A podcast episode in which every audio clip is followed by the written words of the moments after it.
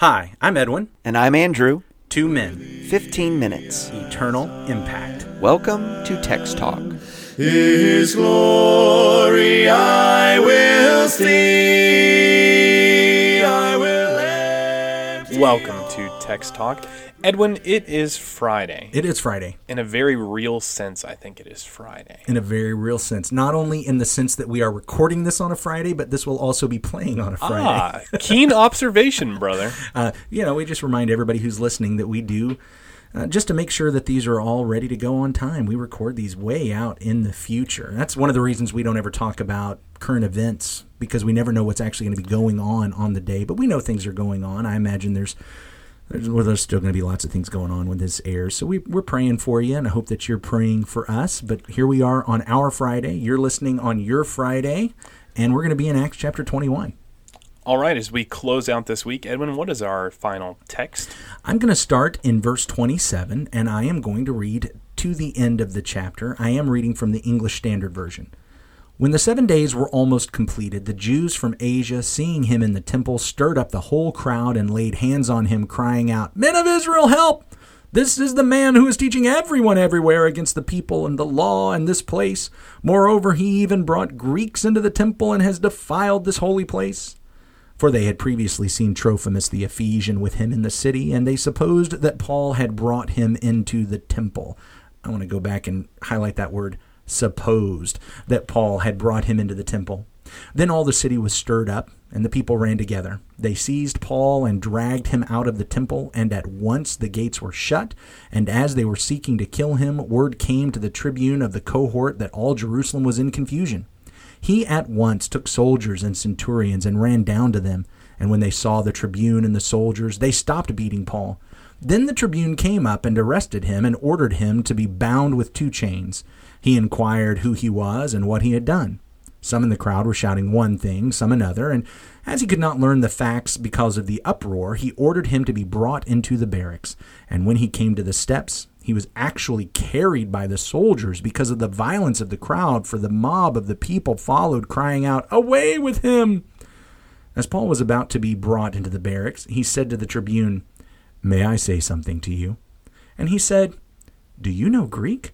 Are you not the Egyptian then who recently stirred up a revolt and led the 4,000 men of the assassins out into the wilderness? Paul replied, I am a Jew from Tarsus in Cilicia, a citizen of no obscure city. I beg you, permit me to speak to the people. And when he had given him permission, Paul, standing on the steps, motioned with his hand to the people, and when there was a great hush, he addressed them in the Hebrew language, saying, and we'll get the rest of that next week. Wow. Thank you for that reading. Um, definitely a cliffhanger there. Looking forward to next week seeing what he has to say. So, as we close out the week here and we review, that was kind of a lengthy passage, so there's a lot to unpack here. We see that Paul has been arrested. Mm. Fascinatingly enough, if you recall yesterday, as way of review, he was in the temple offering, making an offering, and Yeah, he's He- he's actually trying to demonstrate that it's okay for these Jews to keep obeying the law, and these guys get all upset about, oh, he's saying you don't do this, and he's bringing Gentiles in. It's crazy. It's the total opposite of what he Yeah, was doing the day before. So very opposite. fascinating uh, that that's going on here. But if you want to hit on the supposed thing, you can do that now. Oh well, I just you know that just uh, that's one of the things that it says. You know, when people want to be opposed to Christianity, any excuse will do. They didn't have to see something. They they could just suppose something. Ah, we've seen this guy with a Gentile in town. I bet he brought that Gentile into the temple. He's go as you just pointed out. He's going into the temple with four Jews. He's offering sacrifice with four Jews. He's not there, which means something. They don't see Trophimus the Ephesian in in the temple. They don't see that at all. They suppose. And when folks are against Christianity, any any excuse will do. Wow, that's all too true. Well, as we kind of draw that reading there to a close, I think there's something that we could miss if we're not careful uh, in passing. And so, what I want us to notice here is that Paul is given, he takes hold of an opportunity to speak out uh, as he's being arrested. So, do you have any thoughts on that? Huh. That's amazing. I like the way you word that. He takes hold of an opportunity because in my head, it does not seem like much of an opportunity. He's he's being accosted. He's being beaten. Folks are pulling him in different directions. Uh, really, without if we what we might miss is his life is actually threatened here. This is the reason why the the, the soldiers come in because they see that his life is threatened. The soldiers is taking him away because what he's planning on doing is um, interrogating him via beating and so so to say that Paul took hold of an opportunity because if I were Paul in this situation, Jackson, I don't know, maybe you're different for me, but if I were Paul, this is not something I view as an opportunity to take hold of. In fact, I regret. I'm thinking in my own mind about an experience that I had. I visited a false teaching congregation one time years and years ago when I was in Texas, and it was just hours and I mean that literally. It was a Friday night. My friend and I got there at 7 o'clock. The doors were actually locked. We were about to turn away and leave. They were supposed to start at 7. We didn't want to get there early. We wanted to walk in right as it began. The doors were locked. We knocked on the doors, they weren't opening. We were about to walk away and think, okay, we've missed something, we misunderstood something, but there was somebody walking up the steps as we turned around to unlock the door. And over the next 30 minutes, people trickled in and they started worshiping the way they worshiped. The guy preached. He took a collection for like 30 minutes. It was just the craziest thing. And finally, as all this is done, we got there at 7. It's like 10 or 10:30. And the person, and I mean, I am just tired. I am just this, okay, I, I'm almost wanting to get up and leave. The person says something, hey, do any of our guests have anything they want to say? Now, you want to talk about an opportunity? You know what that was? That was an opportunity. Yeah. I did not even see it as an opportunity. I was so wiped out. I was so emotionally drained and mentally drained. I just let it go. My friend who was with me, who was a younger Christian, I was preaching at the time. I was a much younger fellow than I am now. But, you know, here was a fellow that I was trying to mentor and disciple and work with. And he's like, why didn't you say anything? And, you know, the truth is, because unlike Paul, even though here's this golden opportunity, I didn't even see it as an opportunity. Here's this thing Paul sees. And I'm just like, how does he see this as an opportunity? But even you, as you read it, said he takes hold of an opportunity. I mean, this is this is a this is a fellow whose mind and thinking is constantly looking for how can I use this situation to proclaim and teach the gospel? And I fall short on that so so much. But wow, Paul steps up and says, Hey, can I speak? I want to talk. And he lets him. That's shocking to me. Is that shocking to you at all? It is so shocking. It's so powerful. And uh, I'll go ahead and assume the role of Andrew here and say, if only we had video, everyone could see how my facial expressions as you went into that, and they can know that I was surprised while you were talking. Um, Excuse me. It truly is a powerful, powerful statement of Paul's character and where his mind and heart were at all situations. And like we said, taking hold of the opportunity, it's almost as if he makes an opportunity. Yeah, Like yeah. you said, that this doesn't really look like an opportunity, but Paul, in his determination and zeal for the gospel, makes an opportunity and creates uh, the ability for him to speak. And God lets him. Absolutely. That, that's one of the other things here. I see Paul's character, his personality. I also see God's permission and providence. Because honestly, even even as I'm reading this and I know this is what Paul does and I know this is what's going to happen, I still even as I'm reading it think how did this get to be an opportunity for this? How, how God it's it's it's God. It's got to be God. Why would the guy let him? I mean, he has no reason to let this fella t- uh, speak to the crowds, but he does.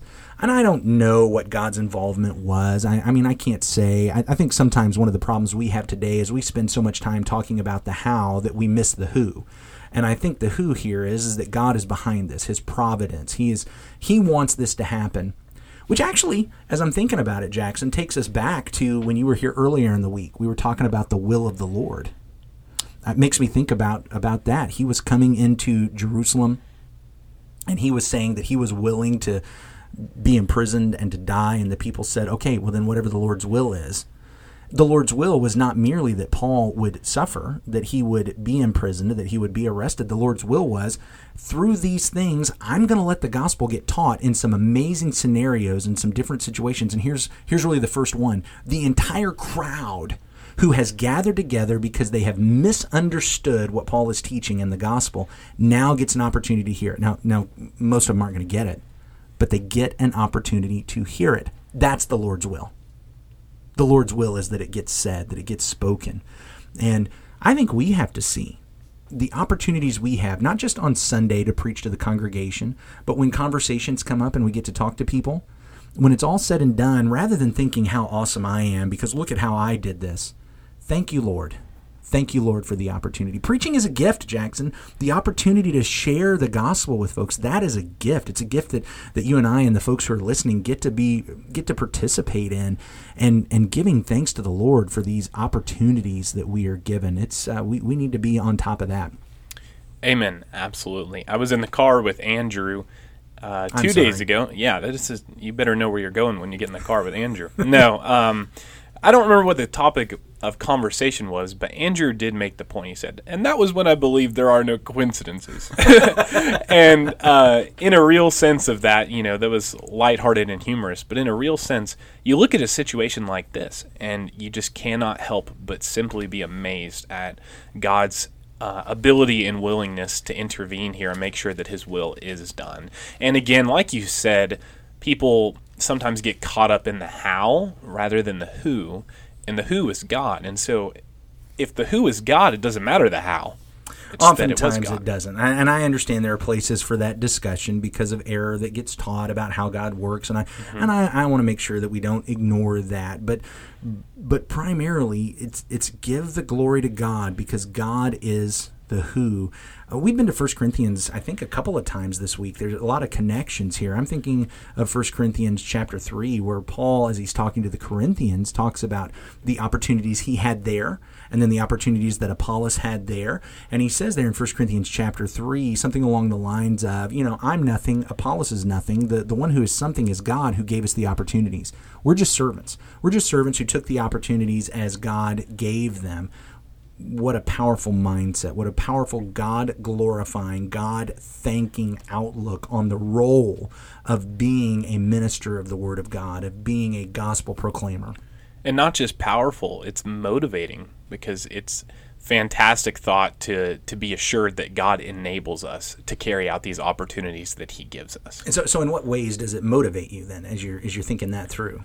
Because I have no doubt that whatever consequences I may face, just as Paul did in this situation with his arrest, whatever consequences we face, if the Lord's will is being done, that's a victory for us. That's a victory in Christ, absolutely. And the Lord's will is that his gospel be proclaimed. Yeah, amen. The Lord's will, of course, and now, well, we don't have time now to get into the various kinds of God's will. But of course, God's God's will for us is to proclaim that gospel and for people to surrender to it but whatever they bring back to us. You know when I've been successful? I've been successful when I proclaim the will of God. The fact is, we're going to watch, or excuse me, read this sermon next week, and we're going to see the reactions. And the reactions overall are negative. They start yelling and hollering, and it's another one of those places where Andrew is going to remind us that almost nobody gets to finish a sermon in Acts he's going to be hauled off into prison and it's going to seem negative negative negative negative people are going to push against push against push against and we might think that paul failed we walk away from studies where we proclaim the gospel and people have rejected it and say, well, better luck next time. No, not better luck next time. You actually preached the gospel. I hope next time you are just as successful as you were this time. You preached the gospel, you preached it true, you preached it to people. Look, that's between them and God how they're going to react. You didn't fail, you succeeded. They failed. But when we preach and proclaim and we teach the truth, we have succeeded. And It's not better luck next time. It's I hope that just like this time, you preach it, you preach it true, you teach it, you reach out. Thanks a lot for being here with me at the end of the week, Jackson. Folks, we, we are so glad that you're able to listen in. We'd love to hear what you're learning from the text. Maybe you're reading someplace else and you're learning something completely different. We'd still love to hear about it. Text talk at christiansmeethere.org. Text talk at christiansmeethere.org. You can email us. We'd love to have a conversation with you. Go ahead and wrap up the week with a prayer, Jackson. Heavenly Father, Lord, we are so grateful to you for your mercy and for your providence, and we are so thankful that you use us as your servants and that you create these opportunities for us to take hold of, Father, to, sh- to spread your will and to spread the love and gospel of Jesus Christ. Father, we pray that as we go into the coming weeks, and we, although we do not know what tomorrow may hold. We pray that your will would be done and that we would be able to take hold of the opportunities and make opportunities to spread the gospel of Jesus. This is our prayer in His name. Amen. Amen. Thanks for talking about the text with us today. I'm Edwin Crozier, and I'd like to invite you to join the Christians who meet on Livingston Avenue this Sunday for our Bible classes and worship. You can find out more at ChristiansMeetHere.org. Check out our daily written devotional that goes along with today's episode. You can find a link for it in our show notes. Michael Eldridge wrote and sang all four parts of our theme song. You can get more from him at acapeldridge.com. Remember to subscribe, rate, and review our podcast so others can learn about it more easily. Have a great day.